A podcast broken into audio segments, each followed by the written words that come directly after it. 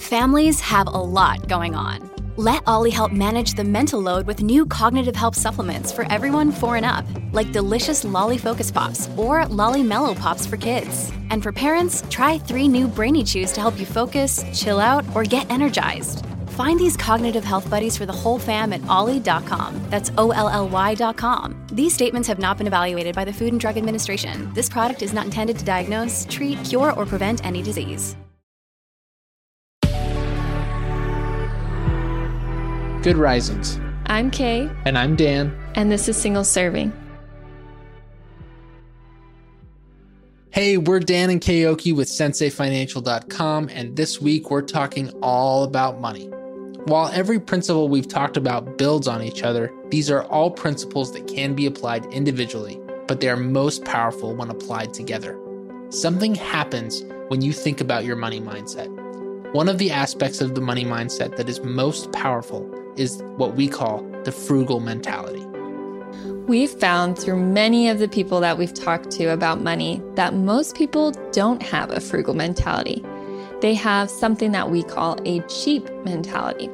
So let's talk about these two mentalities and how to cultivate a frugal one, the mentality most of us actually probably want. So, have you ever bought something you didn't actually want or need, but bought it just because it was on sale or a good deal, or you had a coupon for it, or it was Black Friday, or the list goes on and on? Or how many of you have ever felt afraid to spend money at all? This is called being cheap. Cheap is when we try to spend the least amount of money we possibly can and only spend money if we feel like it's a good deal, even if we don't actually want or need that thing.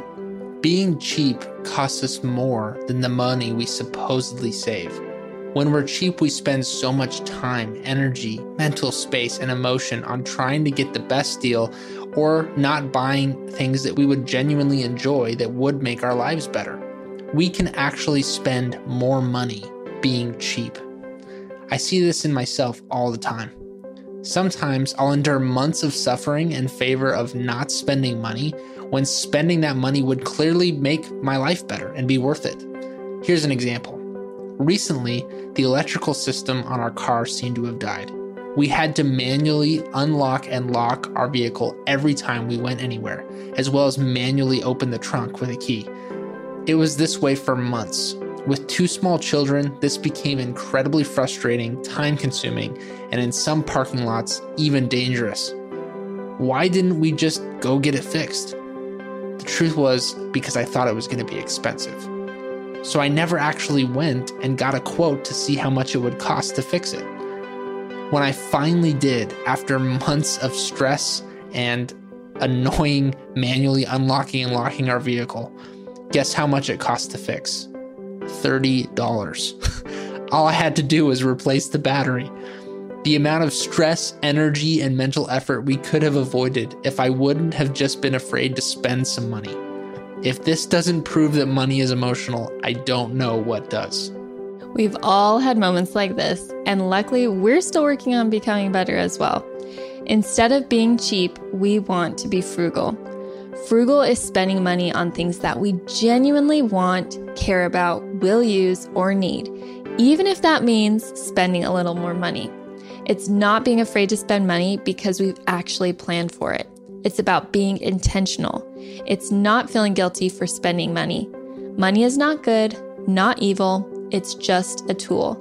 And like any tool, we want to use that tool intentionally and for things that will make our lives better.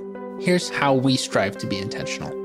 Remember the first episode how I told you I love to spend money on eating out? Well, I still do. And I also love spending money on good, high quality clothing. And that's something I didn't used to buy because I was afraid to spend a lot of money. Well, I've found out since then that I love Lululemon ABC joggers. They are the best pant I have ever owned. I feel like a Greek god when I wear them. Here's the thing as far as pants go, they are not inexpensive. And so to be able to buy these beautiful pants, I recognize I have a limited amount of money. And so, how do I afford eating out and these pants without feeling guilty? I have to choose to be frugal. I have to have a plan. I have to be intentional. So instead of swinging by Chick fil A for lunch every day, I pack a lunch.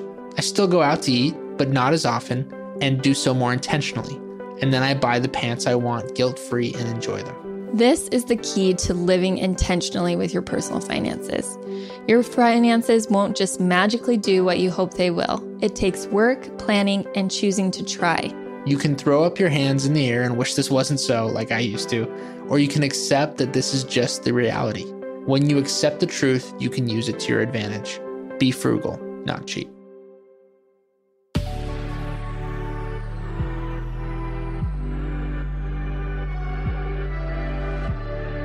Thank you so much for joining us this week on Good Risings Single Serving. You can find us at Sensei Financial on Instagram.